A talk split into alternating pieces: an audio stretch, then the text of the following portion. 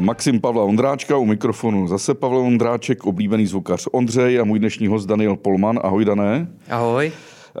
Já si vždycky připravu otázky, mám jich pár, ale tentokrát tady prostě jsem si vytiskl spoustu papíru, protože ten tvůj životní příběh ultracyklisty a ultramagora je jako fenomenální. Zjistil jsem, že máme i pár společných přátel je mezi nimi Leoš Zíkaš, vynikající truhlář z Rostok u Jilemnice a říkal mi první otázku, že se mám zeptat, kde je lepší pivo, jestli v tom Beer City nový paky, odkud, odkaď seš, anebo nahoře někde na těch horských chatách v Rakousku. Kde ti chutná no, to tak pivo víc? lepší pivko je určitě u nás v Údolí pod Krkonoší. A teďka vaří skvělý pivo ve Starý Pace. Výborně, tak máme Leoši první otázku za sebou remena. Leoš určitě zná. Leoš zná. Dane, prosím tě, ty jsi teď v červnu provedl neuvěřitelnou věc. Ty jsi se zúčastnil toho jednodenního cyklistického závodu Race Across the Alps. Jestli dobře to mám poznamenaný, tak bylo 525 kilometrů. Brutální převýšení 14 500 výškových metrů. Zvládl jsi to za 24 hodin 52 minut. Druhý den, místo toho, aby si odpočinul, si uh, vylezl na Julius Parhite do výšky... Já tě jenom poupravím. No. Uh, ono to nebylo druhý den, ale bylo to asi, já nevím, uh, na tu cestu na Julius Parhite jsme se vydali Hned. asi tři dny po dojezdu do cíle. Jo, tři dny po dojezdu, teda dobře. Tři, uh, tři, tři hodiny. Tři hodiny. Tři vidíš, hodiny, no tak, tak tři hodiny. tři hodiny. Takže si vylezl tři tisícovku, pak si o tam, tam si přespal, no. slezl si dolů a vydal ses na Ortler, 3905 metrů. O tamtud si sešel dolů, sedl si na kolo a dojel si do rodného domu Julia Pajera v Teplicích, to je 652 kilometrů. Takže celkem jo. si byl na cestě čtyři dny. No, za čtyři dny jsem toho stihnul jako docela dost. No, byly to čtyři dny, asi čtyři hodiny dohromady všechno. A dost možná jsem, nebo myslím si, mám z toho takový pocit, že to byly asi čtyři nejintenzivnější dny jako v mém životě. Co se týče sportovního Dane, já to pro jistotu zopakuju pro lidi, kteří nechtějí chodit ani na zastávku, protože jezdí po Praze autem. Jo? Takže opravdu to máme 522, 525 km na kole, za 24 hodin, potom jedna tři tisícovka, jedna čtyři tisícovka a okamžitě se dáš na kolo a jedeš 625 kilometrů do Teplic. Aha. Tak a teď se dostávám k tomu, proč jsem si tě pozval. Byl u mě na návštěvě nedávno uh, skvělý novinář Bouš Pečníka, který má skvělý pořad Keci a politika. Poslouchám to. Posloucháš. Znám. A Bouš mi říká, ty vole, Víš, že nejvyšší hora Rakouska Uherska byl Ortler, který má teda těch 3905 metrů. A já mu říkám, no jasně vím. A Julius Spayer, můj oblíbený dětský hrdina, že Julius Spayer je krásná kniha v ledovém zajetí, to asi znáš, jeden z největších polárníků vůbec všech dob, objevitel země Františka Josefa. A díky němu některé ostrovy jsou pojmenovaný Šanovský, jako Teplice Šanov, Šanovský záliv, Brněnský mys, jo, to málo kdo ví. A začali jsme se krásně bavit tady o tom, co se vlastně stalo předtím, po tom roce 1918, že jsme se zbavili svých tisíciletých dějin a zapomněli jsme na ty naše rodáky. Přesně. A chci říct, že třeba Švýcaři mají známého dramatika Friedricha Dürrmata, který mluvil německy, mají Alberta Giacomettiho, velkého umělce, mluvil italsky, mají Le Corbusiera, který mluvil francouzsky. A všichni to byli Švýcaři. A každý Švýcar se k ním hlásí. A my, Češi, se hlásíme pouze k těm českým etnickým našim rodákům. A Julius Payer, prostě genius, prostě dobývání severu, kartograf, vynikající hmm. malíř, a on pod tím Ortlerem přece působil jako kartograf, že jo? Přesně tak. Musíme říct, že Ortler je dneska v Itálii v Jižním Tyrolsku a že je to vlastně oblast, která kdysi vlastně byla staletí s námi, byla to naše vlast. Přesně tak. Byl to asi jeden z nejkrásnějších koutů jako naši, naší vlastně země. No jsme byli to naší součástí. vlasti. jo, jako... Naší Habsburské vlasti. no. A čím tě začalo fascinovat? Protože ty si tenhle ten závod v podstatě pojal jako takový hold Julii Pajerovi. No, no, to byl v podstatě projekt. Ten, těch prvních 525 kiláků to byl závod. Race Cross Alps, eh, hodně těžký, extrémní závod, vlastně ultramaraton. A, a já jsem ho jako A to se jezdí v Jižním Tyrolsku? Tak. E, to se startuje v Rakousku, ale v Nauders, což je pod Reschenpassem. Jasně. To je poslední rakouský městečko, pak přejdeš přes Reschenpass a vlastně většina toho závodu probíhá právě na území Jižního Tyrolska a Švýcarska, o kterým už taky mluvil, takže jsme pořád taky jako doma. E, třeba e, nejznámější horský sedlo tam jako v Jižním Tyrolsku určitě je Paso Stelvio, Stilsfrioch, což je vlastně druhý nejvyšší alpský sedlo vůbec. Mm-hmm. A přes 2700, jo, to je prostě... A ten závod se jede i... Ten závod se jede dvakrát přes něj dokonce. Přes Stelvio? No. Chápeš, že tam to auto úpí, když jede nahoru, jako... To úpí, no. Jako auto a na kole to tam je lepší. A co máš za kolo? no, klasickou jako silničku eh, Značku? karbonovou. Uh, Isaac, je to taková poměrně, hm, řekněme, středně velká uh, holandská značka. Takže Nebo ty 24 hodin jel na tom kole, ani jenom si nesesedl? Uh, sesedl jsem jenom uh, v okamžiku, kdy jsem potřeboval jako na záchod. To ještě navíc teda na velkou. Jinak i na, i na malých podstatě z kola jako nemusíš se sednout, jenom stačí zastavit a vytáhnout jednu nohu jo, z toho spedálu. Prostě, Dané, já tuhle situaci neznám, jo? takže prostě teoreticky jedeš 12 hodin, ty jsi 24, řekněme třeba po 12 hodinách, ty si sedneš, se sedneš z toho kola, jdeš na záchod a pak si sedneš na to sedlo. To musí bolet, předpokládám. Hlavně ne, člověče. Jako, co se týče sedla, zadku, tak ten, ten problém už mám docela jako vyřešený. dlouho vyřešený. Ale je pravda, že to je prostě metoda pokus omyl několik let, jo, že v podstatě hledáš optimální kombinaci sedla, který ti sedne, Eh, tvarově hlavně, a zároveň i vlastně kalhot, který jako uh, musí být jako skvělý, musí fungovat a nesmí tam, že ho nesmí tam být třeba jako nějaký blbej šéf, který ti začne jako někde škrábat, rozedírat, což jako se taky stávalo v, v minulosti, ale teď už mám všechno vychytaný, italský sedlo a český kalhoty. Je to dobrý.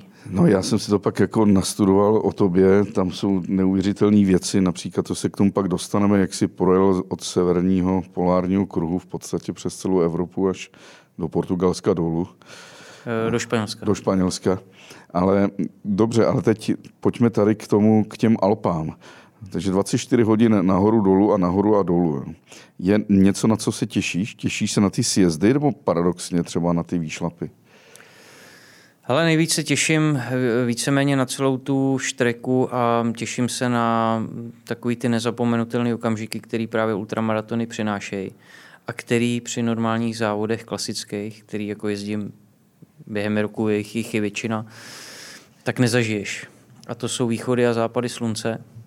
Tady při tom závodě jsem teda stihnul jenom jeden východ, jeden západ. a jinak jich stihneš více. Uh, jsou závody, kde jich stihneš víc jsou i závody, které jsou tak dlouhý právě, jak už na kous, že kolikrát přemýšlíš, jestli to je východ nebo západ slunce. Uh, ale uh, jsou to okamžiky, který eh, ten závod přináší, to znamená i nějaké setkání třeba s ostatníma závodníkama, to si stihneš uh, povídat s někým? Když jo, to taky to jde. Jo. Ono samozřejmě nejede se to v, tak, v takovém tempu, jako když člověk eh, jede závod na 150 km a jede totální pilu prostě od začátku do konce.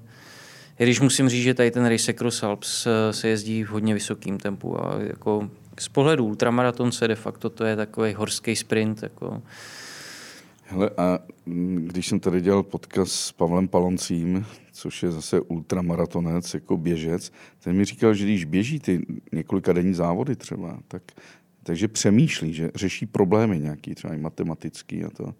Řešíš něco v té hlavě, když jedeš 24 hodin na kole? Jo, Pavla sleduju, je skvělý a uh, jen tak mimochodem on mě dělal i vlastně uh, zařizo, zařizoval a provozoval trekking, tre, uh, live trekking, že mě vlastně poslal poštou tracker a on tuhle službu umí a dělá Hmm.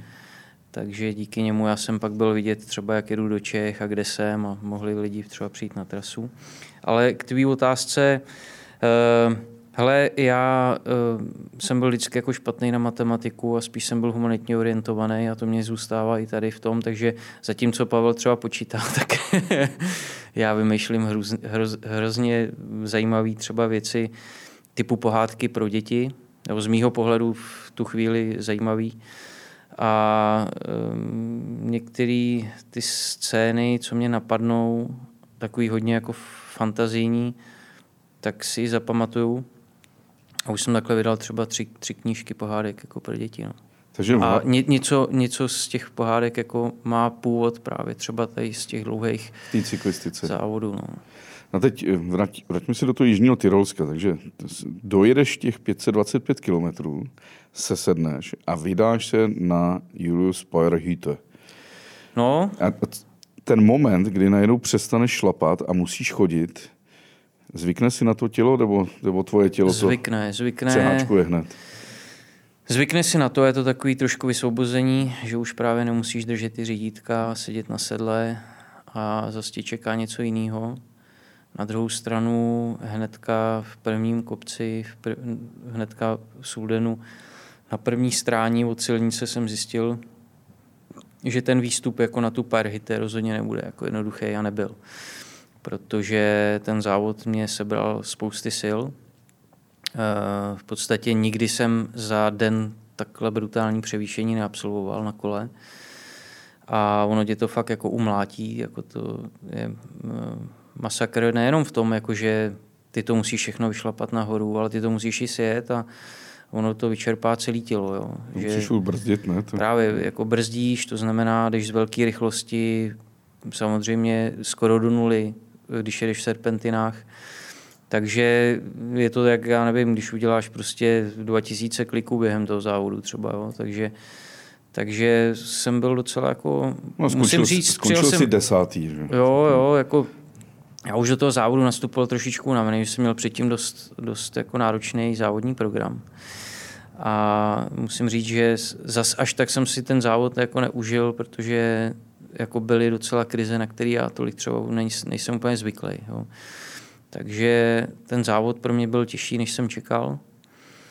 E, nicméně podařilo se ho dokončit v docela jako obstojným čase a, a udržet top ten, což byl pak takový náš cíl ke konci toho závodu. No a e, problém byl e, hlavně po dojezdu do cíle, že já jsem věděl, že jsem v hrozným kalorickým deficitu, protože e, pak už ke konci toho závodu jsem měl na takové jako mod takových těch sil, co člověk má v těle. Většina smrtelníků o nich vůbec neví, protože se do nich k ním jako nikdy nepropracuje. Ale já při těch ultramaratonech, kolikrát, když už se blížím právě do cíle, tak já třeba posledních 5-6 hodin prakticky nejím. A úplně cítím, že jedu jako na, na, na nějakou energii, která v tom těle je. A pořád je tam dost. Že jo? To právě to, člověk zjistí při těch extrémních věcech. Výborná věta. Posledních 5-6 hodin. My, kteří běžíme maximálně těch půl hodiny, hodinu. že? Poslední... No, No a měl jsem jako uh, stažený žaludek, to znamená uh, třeba uh, během tyhle ty doby já si hrozně rád dám pivo, protože už jsi jako úplně totálně nechceš vidět nějaký ty gely prostě nebo nějaký sladký tyčky, nic prostě, to už prostě nemůžeš vidět. Takže si občas dám kolu, pivo, uh, jo, a uh, měl jsem v cíli žaludek jako smáčklý jak tenisák. A věděl jsem, že mě čeká fakt dlouhý výstup do těch třech tisíc na tu chatu. Teď ještě navíc paní chatařka nás motivovala, ať jako, což na druhou stranu bylo taky dobře, říkala mě, jako, hleďte, naše kuchyně vaří od do prostě a já tam nemůžu držet jako kuchaře do deseti večer kvůli vám. A kde, jo. kde je ta Takže my jsme museli makat. V Jižní Tyrolsku přesně. To je na, vlastně na úbočí uh, Ortleru. Takže je to, když je to, jedu po dálnici dolů do Bocnu, do Bolzána, tak jedu teda napravo potom. Jedeš na Meráno a někam dozadu. Jedeš na, jo, jedeš jako na Meráno a, a jedeš eh, směr vlastně do Suldenu eh, se odbočuje z cesty, která vede nahoru na Stelvio. Jo, takhle. Jo. A e, takže mě už dobře známí cesty z toho závodu. E, no a e, já jsem věděl, že jako jsem v tom dost velkým kalorickém deficitu a že na ten výstup budu potřebovat jako energii. ale mě nešlo jíst prostě. Mě tam kluci přinesli nějakou, nějaký jídlo, prostě nějaký maso s ryžej a já jsem na to koukal, jako samozřejmě jsem se snažil jíst, ale já jsem to ani nedojet, tak jsem jim to zase vrátil. No a šli jsme nahoru a bylo to trošku takový jako ostřejší, no, jako že jsem cítil, že, že ty síly na to úplně tolik nemám. No pak eh, teda já jsem do sebe dostal nějakou tu tyčku ještě, tam mě trošku pomohla. A nakonec jsme jako to došli, ono na druhou stranu, eh, v tom závodě je člověk jako tak víceméně sám, že jo, na tom hmm. kole, jo. Eh, ale mm, do Suldenu, anebo už i na, na konec toho závodu vlastně, která se přijela další banda našeho Ultrapaka Racing týmu, takže takový packý blázni, včetně ještě dvou uh, dalších bláznů, což byli horský vůdci český, K-Class a, a Háček z Dendahák. A ty jako prostě v partě pak byla neskutečná Ale, jako sranda. A Eh, ten výstup byl o to, o to lepší, že si kluci ze mě dělali že jo, srandu trošku občas, já za z nich a říkali mi, že mě vezmou baťoch že jo, nahoru. A říkám, ty vogo, já to chci vylíst jako fair, fair, stylem, jako jo, že a ta eh, ne, ne, nechci to udělat tak, jako se jezdí do Nepálu, že jo, na, na Everest a oni ti tam všechno, všechno vynesou. vynesou a ty jenom fotíš. Řekni mi něco o té chatě, je, je na jakém místě? To... No je úplně na šíleném místě, jako je to na místě, kde normální člověk prostě chatu postavit podle mě nemůže. Ale právě ty borci, na který se trošku zapomnělo v našich eh, dějinách, tak eh, třeba zrovna eh, Johann Štýdl, taky další figura, která je obrovsky známá jak v Rakousku, tak třeba i v tom jižním Tyrolsku, tak ten právě tuhle tu chatu projektoval a postavili, on projektoval já nevím, deset chat minimálně jako v Alpách, jo, včetně Štydlhite na Glockneru, Pragerhite, Pražská chata, že jo, Gabloncerhite, Jablonecká, Jasně. je tam spousta českých chat. Zase vůbec se to skoro u nás jako Takže neví, to, to jsou všechno pozůstatky Takže, toho českého Alpenverein. No, přesně tak, český, praž, pražský sekce německého Alpenvereinu vlastně to je. No a e, prostě to byli borci. Carlos jako... Baderhite mimochodem, taky Karlovarská přesně tak, přesně tak. Jo, a když, když člověk vidí tu chatu na takovým skalním ostrohu, fakt jako normálně to stojí na skále, tak, tak si člověk říká, jako to fakt museli být úplný jako magoři. To jsme že si řekli, na konci hele, zkusíme, 19. století. No, no, no, přesně tak. Zkusíme tam nahoře prostě postavit chatu. A my jsme právě řešili s klukama, když jsme se tam pak vyškrábali, jako jak tam museli tahat to dřevo a všechno, jako to byli prostě neskuteční borci. A teď si že v téhle výšce i v tom Jižním Tyrolsku se odehrávají ty krásné v uvozovkách děsivé boje první světové války no. 1915 až 18. Válka je 14, ale proti Itálii v tom roce 1915 až 18, pak i na té marmoládě nahoře v těch 3000 metrových výškách, kam museli dotáhnout ty děla, že To, prostě munici, všechno. To byly neskutečný, no, neskutečný výkony a jo, ta válka tam byla, to byla válka tří stran, a jedna z nich ještě byla příroda, která vždycky no. pak byla jako mocnější než eh, ty, ty dvě lidský, řekněme, než ta rakouská a italská. A oni pak i navzájem se pak třeba dohodli, že jo, ale chlapi padají laviny a to přestáváme válčit a začínáme se starat každý sám o sebe, že jo. Prostě. Když jsi vyšel eh, na tu chatu, tak tam je, jak, jak je tam ubytování? To jsou klasické velké místnosti nebo i pokoje? Jsou tam i takový nějaký menší pokojíčky. Eh, my jsme tam právě eh, měli jeden pokoj zarezervovaný asi pro šest lidí je. A pak jsme tam měli ještě i takový, nám říkali nejhezčí pokojíček u nás na chatě, v podkrovní takový asi pro tři, takový pěkný pěkný pokojíček, ale spal jsem tam s bráchou. Takže... Intim člověk. No. nevíš, jestli na tuhle chatu můžou psy? Na některý můžou totiž. No, nevíš. tak to ti neřeknu. To si zjistím. A jídlo tam je? Oni tam vaří? Jo, vaří a skvěle. Tak, jak je jak? v Jižním Tyrolsku zvykem. Jak to tam vytáhnou? Mají horští nosiči, nebo tam vede lanovka? No, lanovka nákladní? tam nevede. No, aspoň jsme žádnou neviděli a já mám ten dojem, že tam asi musí probíhat zásobování vrtulníkem. Mm-hmm toto. Co, co si zdal za jídlo? Že Jižní Tyrolsky je úplně úžasná země na jídlo. Že? To je ta synkreze no. mezi tím italským a německým vlivem a českým. E, my jsme si jako neměli jsme na výběr asi z jídla, ale věděli jsme, že bude dobrý a hlavně, že bude, protože to právě, jak jsem už nastínil, e, museli jsme pádit kvršku aby jsme stihli večeři. Stihli jsme to, na chatu jsme dorazili v 9 večer, takže jsme byli poslední, komu tam naservírovali eh, večeři. A co si pamatuju, jak to byly nějaký výborný těstoviny a ještě předtím jsme měli uh, Špek, ne, uh, nějakou tu zeleninovou, uh, zeleninovou polívku, výbornou. No a pak skvělý dezert. Jo, takže. Hedane, a připomíná se tam nějak uh, víc Julius Payer? Jako to... Tam se připomíná, no, jako, uh, třeba v tom Sudenu je muzeum Reinholda Messnera, kde je přímo jako věnovaná část tomu uh, vlastně bádání a ty tvorbě Julia Pajera. Je tam uh, taky pamětní deska velká na ty jeho chatě, Eh, zároveň se tam dají půjčit na chatě takovéhle knížky, takže se tam člověk o ně může dozvědět něco a eh, připomíná se určitě daleko víc než tady. No a pak jste sešli dolů, teda druhý den, což se je vždycky uh, horší než výstup, ne? Ono to bylo tak, že druhý den vlastně mm, my jsme stávali ve čtyři ráno pak, takže jsme šli na ty chatě po večeři spát ale moc jsme toho nenaspali, protože tam se podává snídaně od 4 do půl pátý. Je to že z toho důvodu, že eh, ty výstupy na vršek přes ten ledovec musí probíhat tak, aby už když člověk ještě jde z vršku, tak aby stihnul ledovec v nějakým rozumným stavu, aby nebyl úplně rozbředlej, protože se tam jde jako přes ledovcový trhliny, že jo, který když pak eh, povolej ty ty sněhové mosty přes ty mhm. ledovcové trhliny, tak tam dost často dochází k tomu, že lidi pak do těch trhlin padají. A to fakt člověk nechce. Proto se chodí navázaný, že jo, všichni na laně. Takže každý, kdo tam jde Takže jako bez lana, Julius Power Hite se startuje na Ortler nahoru, jo? Přesně tak, jo, jo. Aha, aha.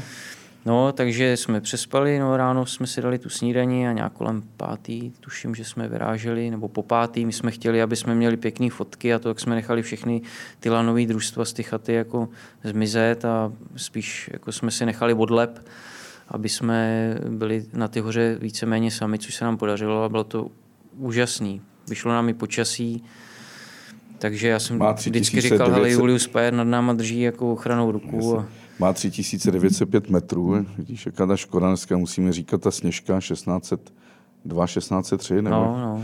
To je jenom Sulden je v 19 stech. No. Hmm.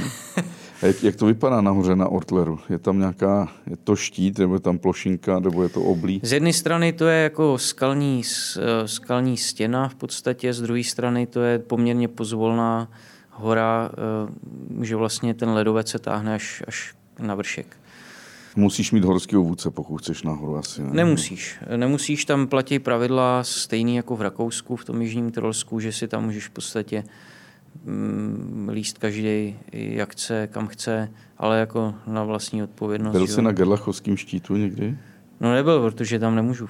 No, protože tam musíš mít s horským vůdcem, no, že? Právě, no. nějak 2600 a něco. No a dá se to i v teniskách, že jo? No a tady prostě je to skoro 4000 metrů a nemusíš mít horský no. obuce. No. no na Gedlach se chci podívat někdy, no, ale to si nechávám ještě na pozdějíc. No, krásná hora, úžasná, e, nádherný, krásný, designově fakt jako povedený vrcholový kříž. Tam je. No, takže... No a pak si, pak, pak si sešel dolů, zase do Sudenu.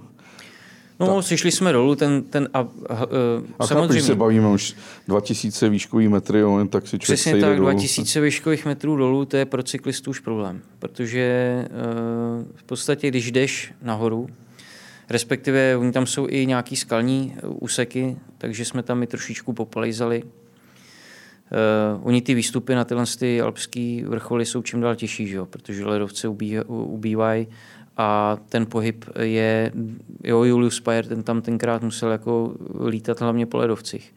Dneska už tam musíš líst po skalách docela dost, protože ty ledovce tam nejsou. A ty jsi viděl ty jeho mapy kartografický, když no, Ortle? Eh, viděl, pro, procházeli jsme to na chatě, jsme na to koukali a to je jako mazec. No. Ta, ta hora byla úplně opancířovaná ledem a sněhem. Hmm. A teďka už je úplně jako z pohledu ve srovnání s těma původníma jeho malbama, třeba zákresama, mapama, tak je úplně holá už skoro. No. Když mm, jsme ani nezmínili, že Julius Per byl malíř taky, kartograf, malíř, no, druh. Skvělý malíř, no. Ale eh, v Akademii věd, tady v tom geofyzikálním ústavu je ta slavná malba s tím medvědem, že jo? No. A pak další malby jsou eh, ve Vídni a prostě pro to, co je pro nás třeba Zdeněk Burián, že to známe, tak Přesně tak, no. pro ty eh, děti, které chodili do školy ještě za císaře pána, tak to byly malby no. Julia Pajera. No. No a abych se dostal ještě k tomu, eh, tak eh, když jdeš nahoru do toho kopce, směr vrchol, ten pohyb je podobný trošku ty cyklistice. Je to podobný maličko, jako když šlapeš na kole, když nahoru do kopce. Jasně, dobře. Takže to mě jako úplně, ale, ale vždycky mě popravujou totálně se stupy. Se stupy z těch hor a musel jsem být fakt hodně opatrný, že jsem věděl, že mě čeká těch 650 kiláků do Teplic. A e, šel jsem to víceméně trošku jako pomalejc, než bych mohl, abych si nevodělal nohy. Zároveň jsme samozřejmě udělali zastávku na Pajerhite, kde jsme si dali pivko a nějaký jídlo. A pak ještě pod Pajerhite je Tabareta Hite, tak tam jsme si taky dali nějaký pivko.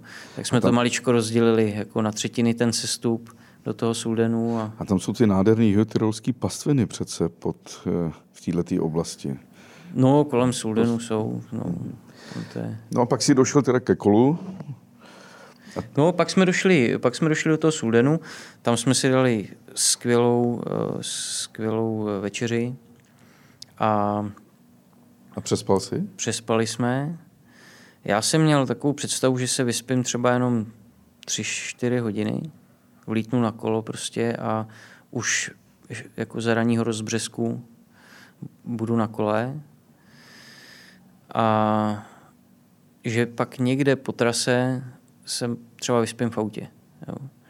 Ale to je zase jako výhoda, mít tam kolem sebe právě, právě kámoše a nějaký, jako nějaký tým, který jako zase třeba přijde s jiným pohledem na věc.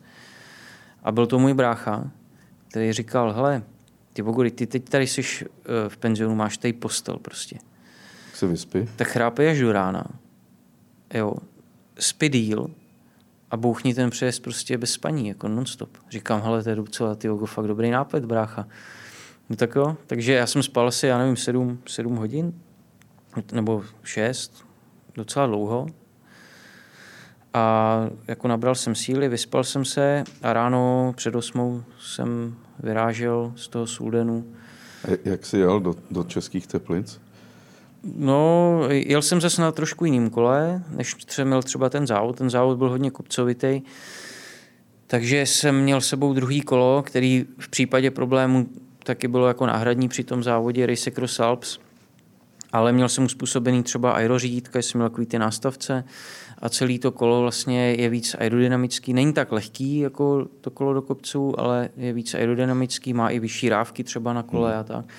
Takže eh, na něj jsem skočil a valil jsem. No ale musím říct, že teda eh, ze začátku eh, to bylo hodně těžký, protože jsem musel přejet tři dost těžký horský sedla. A jak jsi se dostal z Itálie do Rakouska? Přes jaký sedlo?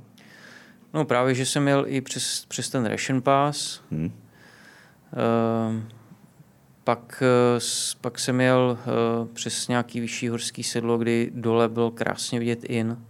Teď si nespomenu název, ale byl jsem tam poprvé v životě a bylo to úplně úžasný, ale fakt těžký. Provoz... No a pak jsem měl ještě přes Fernpass, což teda je psycho na kole, protože přes ten Fernpass je docela Auta. provoz. Hmm. Jezdí hodně auta a bohužel i kamiony a, a tam teda to bylo jako nejhorší místo de facto na celé trase, co se týče provozu. No, a... On je mimo jiný krásný, když jedeš tím autem, že jo? No, Protože když jedeš autem, tak jo. No, špice a to... Na kole, na kole moc, no, kolem Cukšpice, tam to bylo pěkný. Na Cukšpici vlastně jsem končil uh, dva roky předtím jeden projekt, když jsem měl ze závod Race Cross Germany přes, přes uh, Německo, tak jsme s klukama, ty samý kluci, ty mý kamarádi, uh, tam byli se mnou taky, tak jsme na to společně vzpomínali. Takže jsi pak projel teda Rakousko, vyjel si do Německa a nahoru na, na Teplice. Skrz Mnichov. Skrz Mnichov. Což bylo jako zajímavý. Já jsem si to naplánoval, že jo, v mapách CZ prostě tu trasu naklikal a na schvál jsem to dal skrz Mnichov jako centrem, protože jsem si říkal, že tam mají určitě zmáklou infrastrukturu pro cyklisty, taky že měli. Takže já jsem třeba Mnichov projel rychlejc na kole než kluci autem. No. Hmm. Jo, takže za Mnichovem jako jsem ještě dlouho jel sám a pak mě dojeli a ty tě nemůžeme dojet. Že díky tomu trackeru uh, Jasně vidíš, kde viděli, že jo, taky, že jo, kde jsem. A ty teda projedeš, projel si Mnichov, pak nahoru na Regensburg, na Řezno? No, pak jsem jel, pak jsem jel směr, směr jako um, na Plzeň. Přes Horšův Týnec si pamatuju, jsem jel, kde se sešlo vlastně nejvíc fanoušků, to bylo skvělé. V Horšovským týně, jo? No, Horšovský týn a tam, tam psali i třeba vzkazy jako křídou na, na to, na silnici a to bylo úžasný. To jako bylo úplně nejlepší část eh, ty trasy v Čechách. V hranici jsem přijížděl na Šumavě, teďka si nespomenu, protože tam byl zákaz vjezdu aut a v podstatě to byla Jasně. jenom cyklostezka nějaká. No a pak, když už se zblížil do Teplic, tak prý přišel protivítr?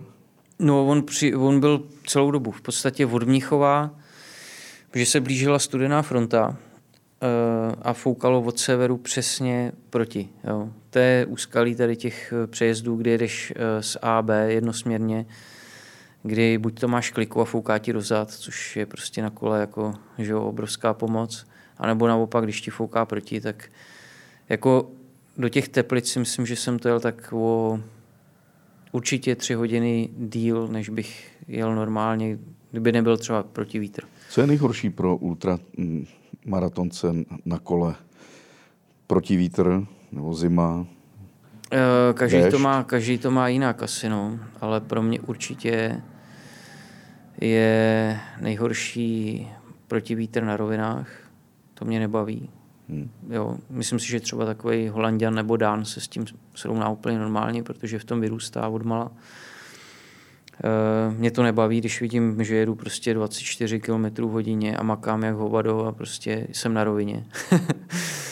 e, no a samozřejmě zima, zima déšť, to podle mě nemůže bavit jako nikoho na kole. Jo. Nebo, e, jo, nemám problém projet jako bouřky nebo nějaký kratší deště, ale pak, když mě někdo tvrdí, že ho baví jet eh, v deštivém počasí třeba i dva, tři dny, což se nám při těch závodech stává, tak je buď to blázen úplně totální, nebo, nebo kecá.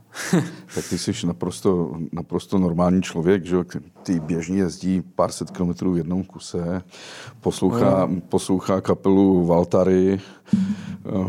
Mimo jiné, jako, Mimo jiné. No, tam mě hodně baví. A, a jsi sbír City Nová Paka, že jo? Teď si dojel do těch Teplic, tam je, tam, tam, tam je ta deska, že jo? Tady v tomhle domě se narodil jako Julius jo. Bayer. Jako. No, je tam, je, tam, je tam deska a zároveň teda, eh, nevím kdy, ale eh, konečně mu tam i postavili eh, jakoby takovej, takový pomník de facto, nebo s jeho bystou a s, s nějakým krátkým povídáním o něm, takže určitě to bylo jako po, po roce 89. A jak se vlastně k Pajerovi dostal? samozřejmě vůbec jako byl no. vymazán. Ale jak se s němu dostal? To? Já jsem se k němu dostal právě přes Jižní Tyrolsko a přes, přes ten uh, Ortler, mm-hmm. protože už jako uh, de facto kolega novinář, uh, když jsem uh, pracoval u časopisu Lidé a hory, tak uh, jsem tam byl vlastně na takové poznávací cestě. Uh, byl jsem zároveň i v tom muzeu uh, v Suldenu toho Reinholda Messnera, kde právě jsem se k tomu Pajerovi dostal, jakože už jsem věděl, že tam je Pajrhite a že je pojmenován po nějakým típkovi, který se narodil v Čechách. Až teprve v tom muzeu, jako já jsem eh, v podstatě e, přišel na to, kdo to byl, co všechno dokázal, že třeba je, i ty jeho obrazy jsou jako neskuteční. To je, to je parádní dílo a to jsou zachycený fakt jako dramatický okamžiky, které oni zažívali. Že?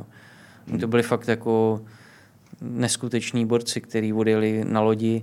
Chápeš, ta jachta, ten zamrzli admirál Tegethoff, nechali se zamrznout a prostě driftovali až, se dost, až no. za Špicberky, až se dostali a objevili tu zemi France Josefa. No. Že? No. Který mám pocit, že to bylo tak, že Rakousko ji nemohlo prohlásit za své území, protože ta expedice s Karlem Weiprechtem, který on hmm. dělal, Julius byla soukromá. Že? že nebyla financovaná jako no, námi, teda no. rakouskou vládou. A musím teda říct, že když se bavíme tady o Rakousku, tak tím míníme Rakousko-Uhersko, ne no. dnešní, tu malinkou zemi a Rakousko, ale bereme tu naši velkou širší vlast. On právě byl i ve své době docela nedoceněn, ten chlap. Jako. Hmm? No, protože dosáhl obrovských úspěchů, ale um, někdy mu ten osud úplně nepřál. Třeba v tom, že by byl nějaký jako extra, jako, jako fakt hodně slavný, což v dnešní době jako by určitě hodně slavný Ale byl, pak už si ho všiml, pak on už dostal, že jo, řád italský koruny a jo, vyznamenání dostal, no, od, jako od France, vlastně, France Josefa a, a právě... Smrtířský řád, že dostal, no, jo. Jo, byl to, byl, byl to skutečně velký dobrodruh a tebe nikdy nelákalo se třeba podívat po jeho stopách třeba na tu zemi France Josefa, naštívit Čanovský zálev a Brněnský Ale mys? Asi, asi zatím ani, ani tolik ne, no, protože... Tam mimochodem jsou silnice, jo. No. no to je jasný, no, to je jasný. Ale třeba jednou, nikdy neříkej nikdy, ale mě ten sever zase až tolik jako naláká, jo. Možná, že je moc drsný na mě, hele. Než se dostaneme ještě k těm dalším závodům, kterým si měl, tak zůstaňme ještě u toho Jižního Tyrolska.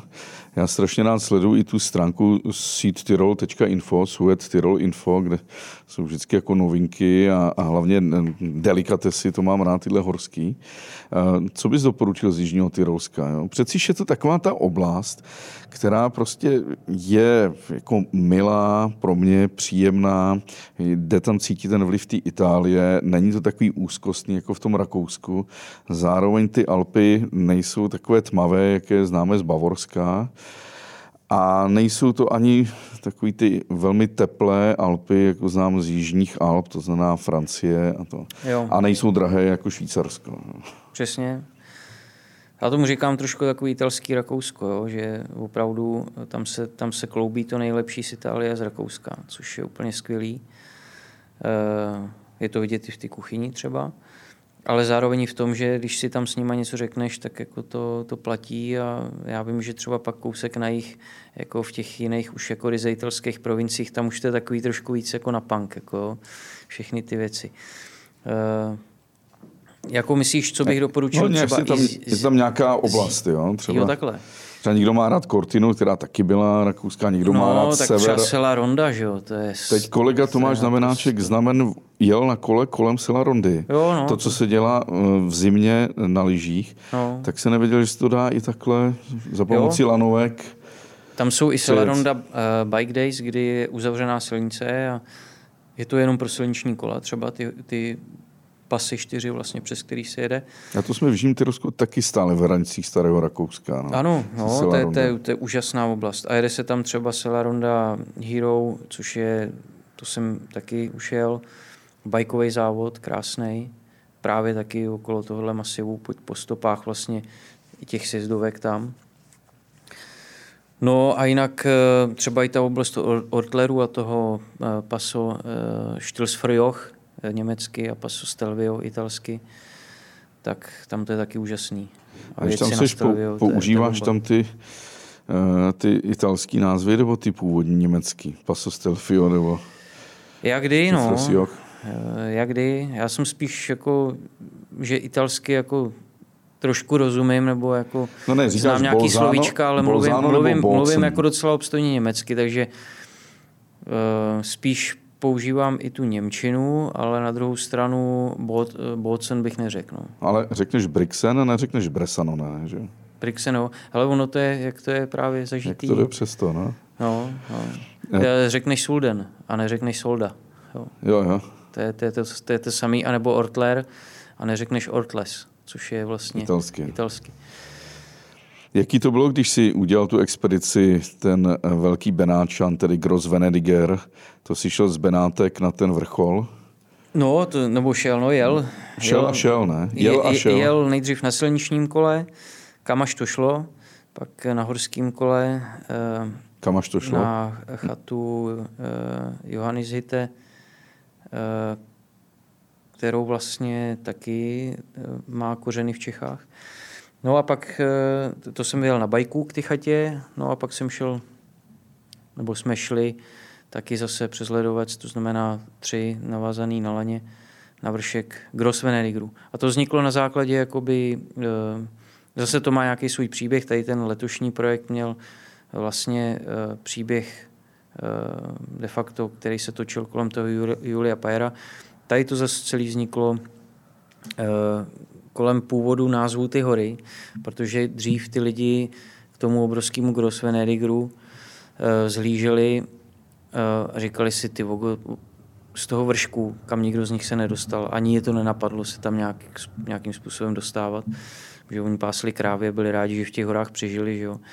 Tak zlíželi k tomu a říkali si, ty vogo, z toho vrcholu musí být vidět až do Benátek.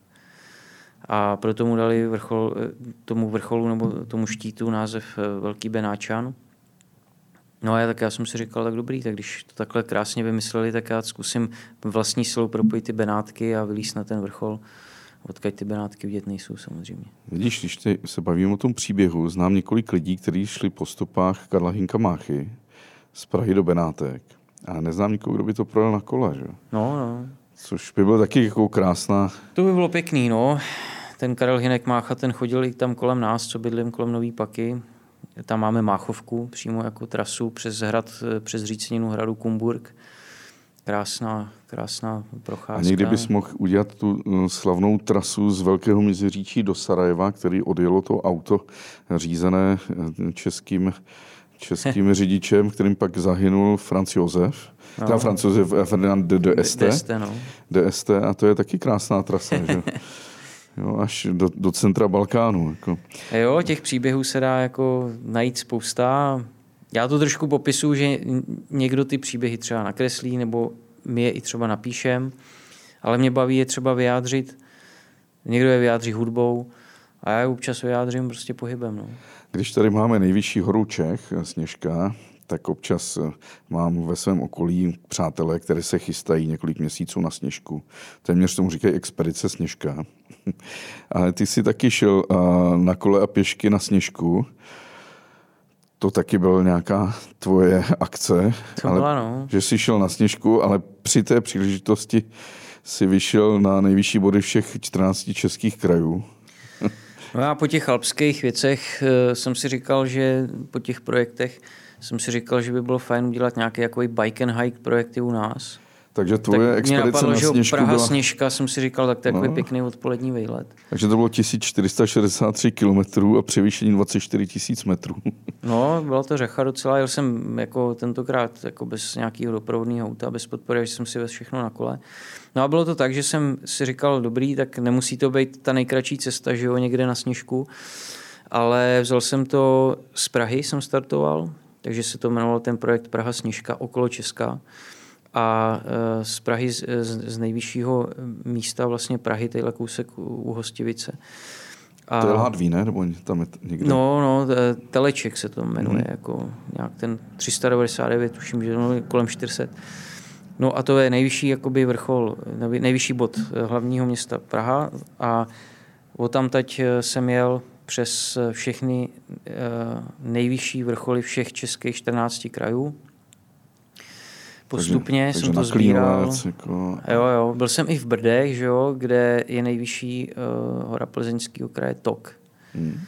A to bylo ještě v roce 2015, takže jsem tam byl na Téněčku, to bylo ještě zavřený, byl to vojenský prostor, takže to mělo trošku takový nádech jako dobrodruža, zakázanýho maličko. Naplánoval jsem si to právě tak, abych z Prahy sfouknul Klínovec a na tom toku jsem byl někde mezi třetí a čtvrtou ráno, když jsem si říkal, že snad ani vojáci nebudou aktivní, což nebyli. Hele, Dane, a Klínovec máme uh, pořád Karlovarský, nebo už je to Ústecký kraj? No, on je právě na hranici. Tam na hranici. Takže si dvě... Klínovec a, a Praděd jsou, jsou dva vrcholy, kdy jsem sfouknul dva kraje jako jednou ranou. A Praděd tedy sever Moravskoslezský a Olomoucký. Slezský, Olomoucký, tuším. Mimochodem víš, že Praděd je nejvyšší bod České republiky. Vím, no, špička toho. To špička toho vysílače to nám, výš, to nám, vyšší než To nám krkonošákům dost často jako lidi připomínají, no, samozřejmě, když machrujeme s tou sněžkou. Jasně, rádi. No, když už tak machrujete s tou sněžkou, tak víš, že samotný vrchol sněžky není v Česku tedy ani ve vašem libereckém kraji. Ten, ten 0,3 no, v Polsku. Ale, no je to v Polsku, no. To po pár metrů, ale... My máme to 0,2 pořád. Hele, no a to si jezdil na kole a vezl si si stan a to? Nebo, nebo stan ne, já, já jsem v podstatě poměrně hodně rychle pochopil, že když se chceš na tom kole nějak pohybovat trošku rychlejc, takže první věc, kterou z, toho, z ty výbavy musíš vyhodit, je stán. Další věc, kterou vy, pak postupně jako vyhazuješ, tak je um, karimatka, spacák a pak jako dojdeš k názoru, že ti stačí jenom jako nějaký bivakovací pytel, ve kterým si lehneš někde na lavičku a jde takhle spát taky. No. A čím se přikryješ? no, jenom třeba te, i teďka, když jsem měl z, z toho Nord, Nordcapu do ty tarify, tak jsem sebou měl vlastně jenom takový malý ten bivakovací, nebo respektive spíš to je taková tu věc, která, která má jako za, za, ti trošku jako aspoň dát pocit, že nezhebneš jako při, při nějakých krizových situacích. Je to taková ta folie, že jo, hliníková, z jedné strany stříbrná, z druhé strany eh, zlatá, ale je z ní udělaný jako v podstatě pytel, že si do toho vlezeš. Tak to bylo jediný třeba, co jsem sebou vez. A... Měl jsem tady hosta Petra Koska z Nalehko na lehko.com. No, no, tak to jsem si někdy kupoval i ty věci asi i u nich trošku někdy. No, no a ten jako netahá nic, co má na 7 kilo, jo? takže všechno to pod 7 kilo, ale ty musíš na tom kole mít mnohem méně ještě, ne? No, já to zas, eh, třeba zas eh, na druhou stranu neslevuju na oblečení. To znamená, vezu třeba sebou peřovku. Jo? Která trošičku, já vždycky říkám, peřovka to je půlka spacáku de facto, takže, Jasně, no. takže tím zase eliminuju to, že jo, takže v noci většinou spím v peřovce, jsem narvaný do toho, toho jako je, je pravda, že jsem občas otlačený. A je ti teplo, nebo? No, Není. ze začátku malíčko třeba, jo, když se ti podaří rychle usnout, ale pak většinou to je tak, že tě zbudí zima, no. Jak se to jmenuje? Jak se to jel z toho ze Zora, z toho Norska až North Cape Tarifa. A to si jel jak dlouho? 7400 kiláků, jel jsem v průměru 300 denně. A to je pohodě. To znamená, stihl jsem to lehce pod 25 dní. A co si s sebou všechno? Spal jsi v hotelích, v penzionech? E, taky. E, minimálně každou třetí noc třeba abych, eh, protože jsem potřeboval dobit eh, věci jako světla, navigaci, eh, blikačky, jo, kolo, tím jako nechci tady, jako, už jsem taky slyšel, že vozíme nějaký pomocný motorky v rámu a podobně. Dobíjel jsem řezení kola, protože se dneska už jako běžně používá elektronické řezení. Jako na přehazovačce? Na že, na přesmykač. To znamená, v tom, když ti dojde baterka, tak jsi jako docela dost vřití, že jo. Takže to musíš hlídat, takže taky dobíjet i tyhle věci. No, takže... Dane, takže ty jsi věl z Norska. Bylo to v Norsku, nebo? No, no, no. To byl závod. Jako jasně. Oficiální. Na Nordkapu teda. Na Nordkapu, na nejsevernějším cípu jasně. Evropy. Tam se to odstartuje a cíl je dole eh, v, nej, v nejjižnějším cípu Evropy na Gibraltaru v přístavu Tarifa. A to jedeš pět, 25 dní stojel. 25 dní. A kolik vás jelo? Kolem 40, myslím. A to startujete najednou? Jako? Vystartovali jsme najednou. A ty jsi dorazil kolikátý? No dorazil jsem do cíle první s náskokem asi třech dnů na, na finského závodníka. Takže ten Ale druhý te... byl za tou tři dny, to jste si nemohli moc povídat, by se zvotočil. To, to ne, že? No, to ne. Ale momentálně ve výsledkách je první on, jako, Jak to? ten Fin. No, protože ten uh, organizátor usoudil, eh, protože mě na, na pár místech, no to je takový zamotaný docela jak dost, ale na pár místech mě eh, vyfotil kamarád při tom závodu, což byl závod jako bez podpory. Já jsem samozřejmě měl totálně podle pravidel. Ten organizátor o tom kamarádovi věděl, že před startem jsme se jako společně bavili, jak to udělat. Fotil dronem prostě a z velké dálky a tak. No ale stejně nějak se začali i ostatní závodníci jako stěžovat. Eh, asi kvůli tomu, že mi nestačili. No, a jako, že jsi měl nedovolenou dny... podporu, jo? Nebo, no, no, a nebo tři... že tě popovzl autem, nebo... No tak byly taky jakýhle konspirační teorie, no, to, což byly úplný že, hovadiny a nesmysly. Vezli jsme spot trackery a navíc e, taky, že, že jsme měli přesně sledovaný. Navíc já jsem byl jako závodník v čele, jsem byl většině sledovaný, ať už tím organizátorem, nebo jeho lidma takže mi pořád jako sondovali, kde jsem a, a jak jedu a to. On, tě Oni, on, on to taky dobře věděl, že jsem to prostě ujel totál podle pravidel v rámci fair play samozřejmě. Že v okamžiku jako eh, tyhle ty závody se nejezdí pro miliony dolarů. Jako v cíli, nedos, v cíli dostaneš finišerský tričko, občas nějakou medaili a to je všechno. Že jo? Takže jako já nevím, jestli se tam nějak podvádí, ale rozhodně to nemá smysl, protože prvního, koho podvedeš, jsi ty sám, že jo? To znamená, nemůžeš mít vůbec radost z toho a závodu. on tě pro kterou to diskvalifikovali teda? No a v cíli se mě zeptal, jako kdy letím domů, tak jsem si říkal, to je takový divný, že se mě na to ptá, jako jo. Vlastně proč to zajímá, což byla jako jedna z prvních Hmm. otázek, co mě položil v cíli a pak jsem to pochopil doma, protože když eh, jsem přijel z letiště, tak ráno v noci, tak ráno u snídaně eh, jsme s manželkou zjistili, že eh, vytvořil speciální kategorii neklasifikovaní a tam mě přesunul a odůvodnil to, že, že jsem porušil uh, pravidla bikepackingové komunity. A, no, a čím se podle něho porušil? no právě tím, že, jsem, že, že se kolem mě jako uh, motal kámoš vlastně s dodávkou obytnou, kde měl ještě navíc eh, manželku a dvě malé děti. Takže byli rádi, že vůbec taky jako se, starali trošku i sami o sebe, jo, že se jdou malými dětma, já bych jako na takovou štreku třeba ani nevyrazil. Pořizoval skvělé fotky, eh, myslím si, že ten organizátor jako eh, že to byla jako lose-lose ve finále, totál jako prostě špatná věc, no, ale ale samozřejmě pro mě to byl obrovský šok, ale srovnal jsem se s tím tak nějak už u ty snídaně, kdy přede mnou prostě snídala manželka, dvě, dvě mý dcery, tak jsem si vlastně říkal, ty vogo, jako, proč bych měl řešit tady nějakou excelovskou tabulku nějakého švýcarského organizátora, ten si tam s tím hejbe jak chce. Já vím, jak jsem to zajel, byl to krásný zážitek a hlavně jsem zdravý doma a mám tady zdraví dvě děti. Takže ve finále to je to důležité v životě. Že? Takže on tě obvinili z nedovolené jako podpory. Jako No, to mě vadilo, že ze mě udělal nějakýho jakoby v úvozovkách podvodníka, tak to bylo jediné, co mě na tom jako fakt vadilo. A samozřejmě pár lidí mě to přálo, to tak vždycky je, ale hrozně Dane, moc když si- lidí, včetně mých skvělých jako fanoušků, tak se postavilo samozřejmě za mě. Ten, kdo to sledoval, já jsem třeba na Instagramu furt sdílel, kde spím a to, takže Jak máš se- Instagram? uh, no Daniel Polman, když se tam Daniel Polman, to, to najdu. Hele, Jo, včera a- jsem tě taky našel. já už tam dám jenom story. Prosím tě, Dane, a když jsi jel z toho Norska, tak jsi jel Norsko, musel si jet se Dánsko, ne? Asi. Eh, Jelo se Norsko, Finsko. Mhm. Eh, Z Finska tam byl jediný kousek, který jsme teda nejeli na kole, tak bylo z, z Helsinek do Talinu do Estonska Jasně. trajekt. Přes Pobaltí, Takže všechny tři pobaltský, eh, Polsko. eh, Polsko, Čechy, což bylo super. Přes Němec- Česko to bylo paráda. Německo, Eh, Německo, Rakousko, eh, Švýcarsko, Itálie. Francie, Ještě do toho bylo Liechtensteinsko, jasně. Francie, A, Andora, Španělsko.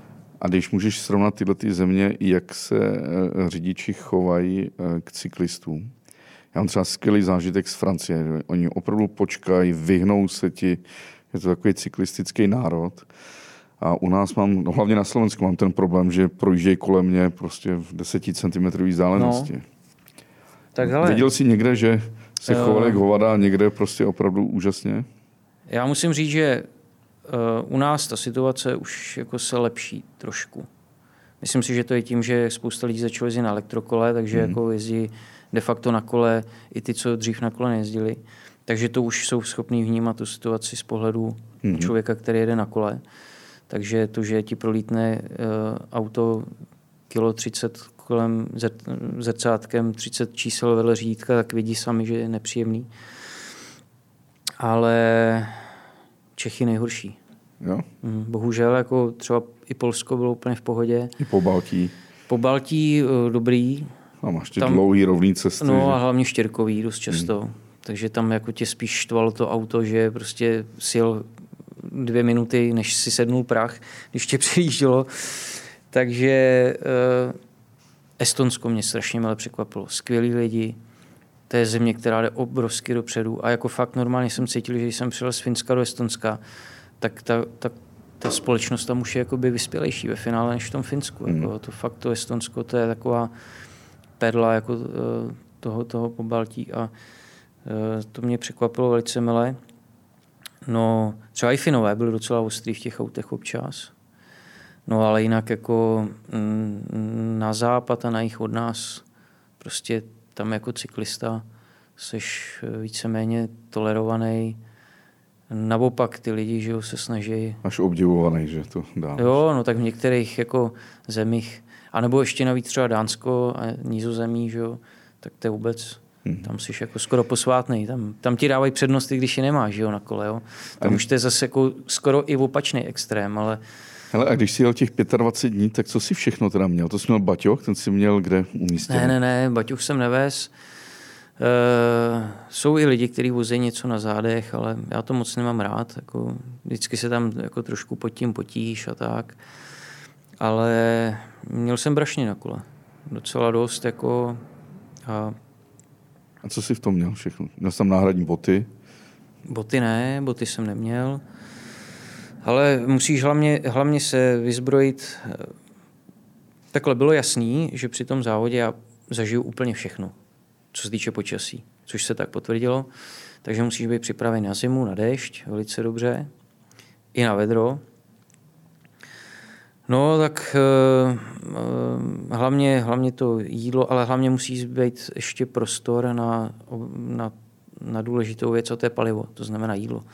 Takže dvě brašny jako v, v prostoru řídítek, já jsem měl vymezený vyloženě jenom na to, abych tam vždycky nakoupil, nastrkal jídlo.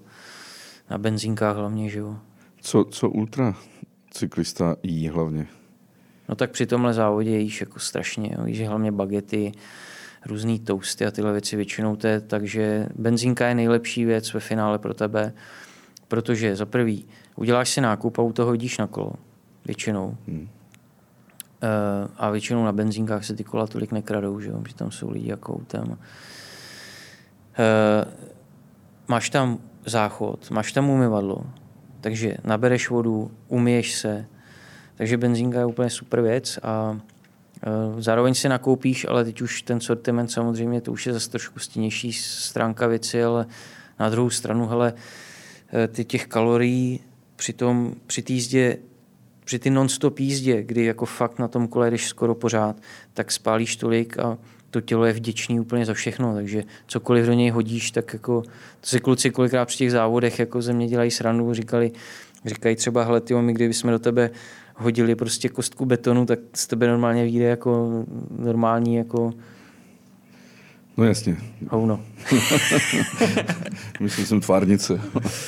Prosím tě, ale mě říkal tady Petr Kosek, když chodí ty svoje mnoha tisíci kilometrové trasy, že používá hlavně olivový olej, jo? že všechno polívá olejem, mm. aby měl tu energii. A taky něco podobného, nebo, nebo cukr. Vidíš to, člověče, olivový olej, no tak jako na něm už vyrůstali první olympionici, jako 700 let před naším letopočtem, že jo. Vlastně eh, v, to Olim, čistá energie, v Olympii, no, jako používali hodně olivový olej. Jak se tím pomazávali, tak zároveň to konzumovali, takže to pro ně... Věřím tomu, že jak, mám ho rád jako, a myslím si, že eh, když ta možnost je, tak eh, vím, že to kvalitní palivo je, takže si ho dopřeju a dám si ho, ale jinak um, nemám problém opravdu jako sníst de facto cokoliv. cokoliv. Před čtyřmi lety si ještě jel ten Race Across America, skoro 5000 kilometrů napříč státy za 10 dní, 19 hodin, 49 minut no. a byl si čtvrtý. A tady je hezká věta, co jsem našel někde, že ve věkové kategorii znamenalo nejlepší český výsledek v závodě.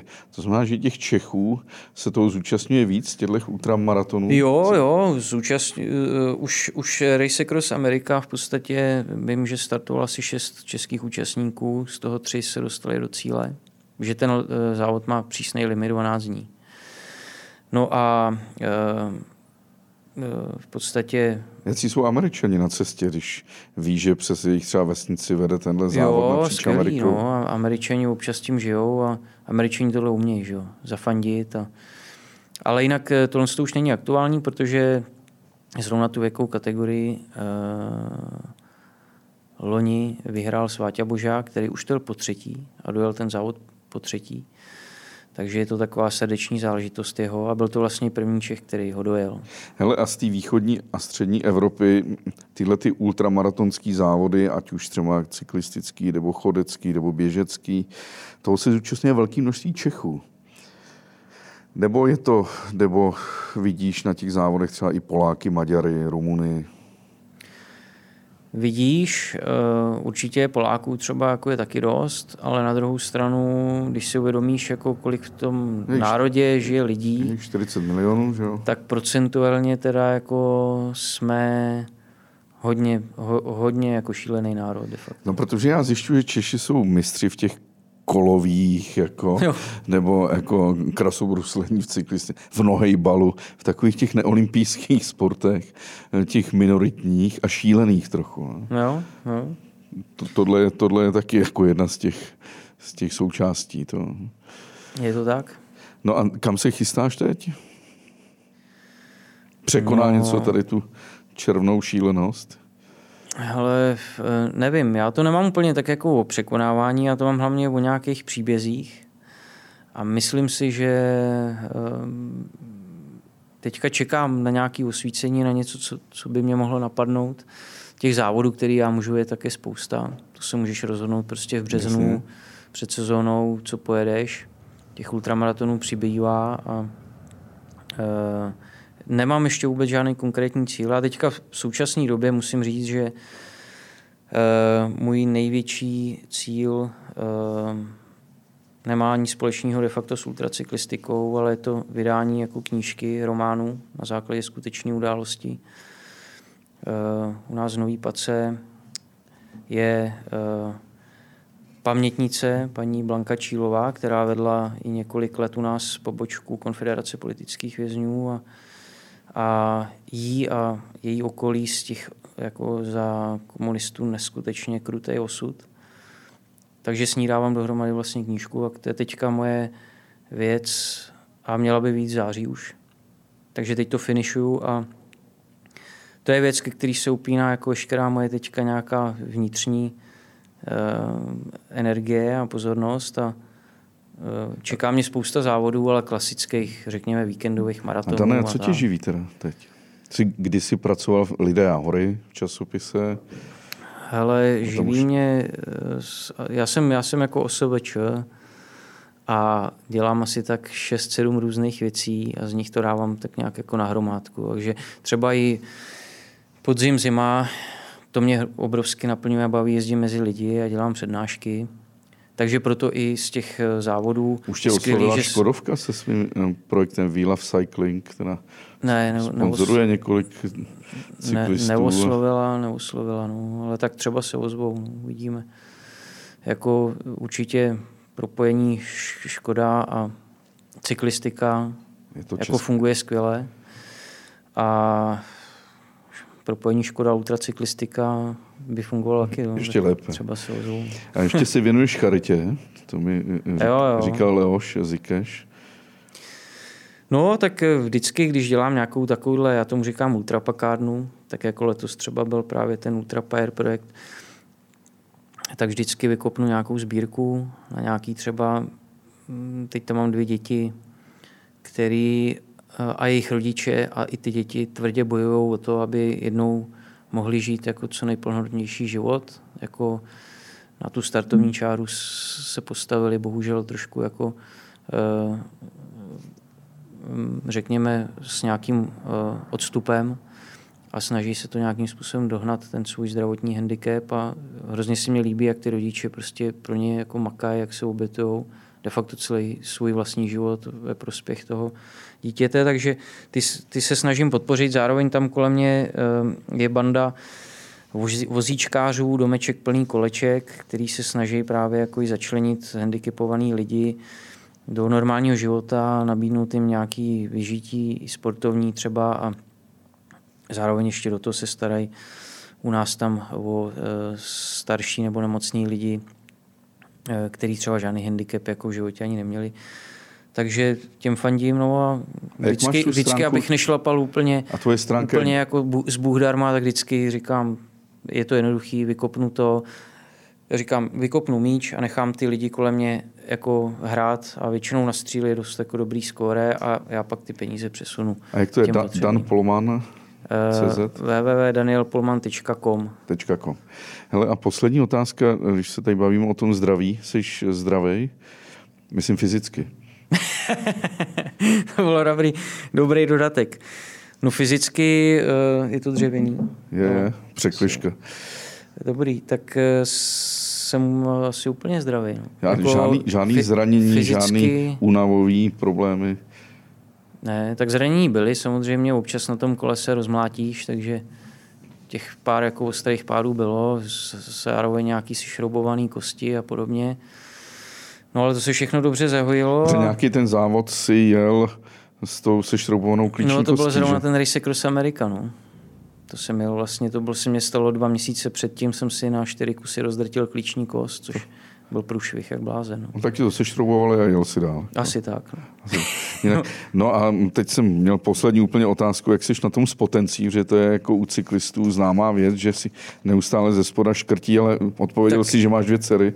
Takže... Jo, na to by měla odpovědět spíš manželka, si myslím, na tuhle otázku. A já si myslím, že by odpověděla, jako, že je spokojená ne, jako dobrý, já si myslím, že ve zdravém těle zdravý duch a um, v mém případě to asi tak jako i funguje, no. takže necítím, že by mě nějak ty ultramaratony nebo tyhle ty extrémní sportovní výkony jako samozřejmě nesmí se to přehánět. Jako, já to mám většinou tak, že mám nějakou, nějaký ultra, ultramagořinu jednu, maximálně dvě do sezóny.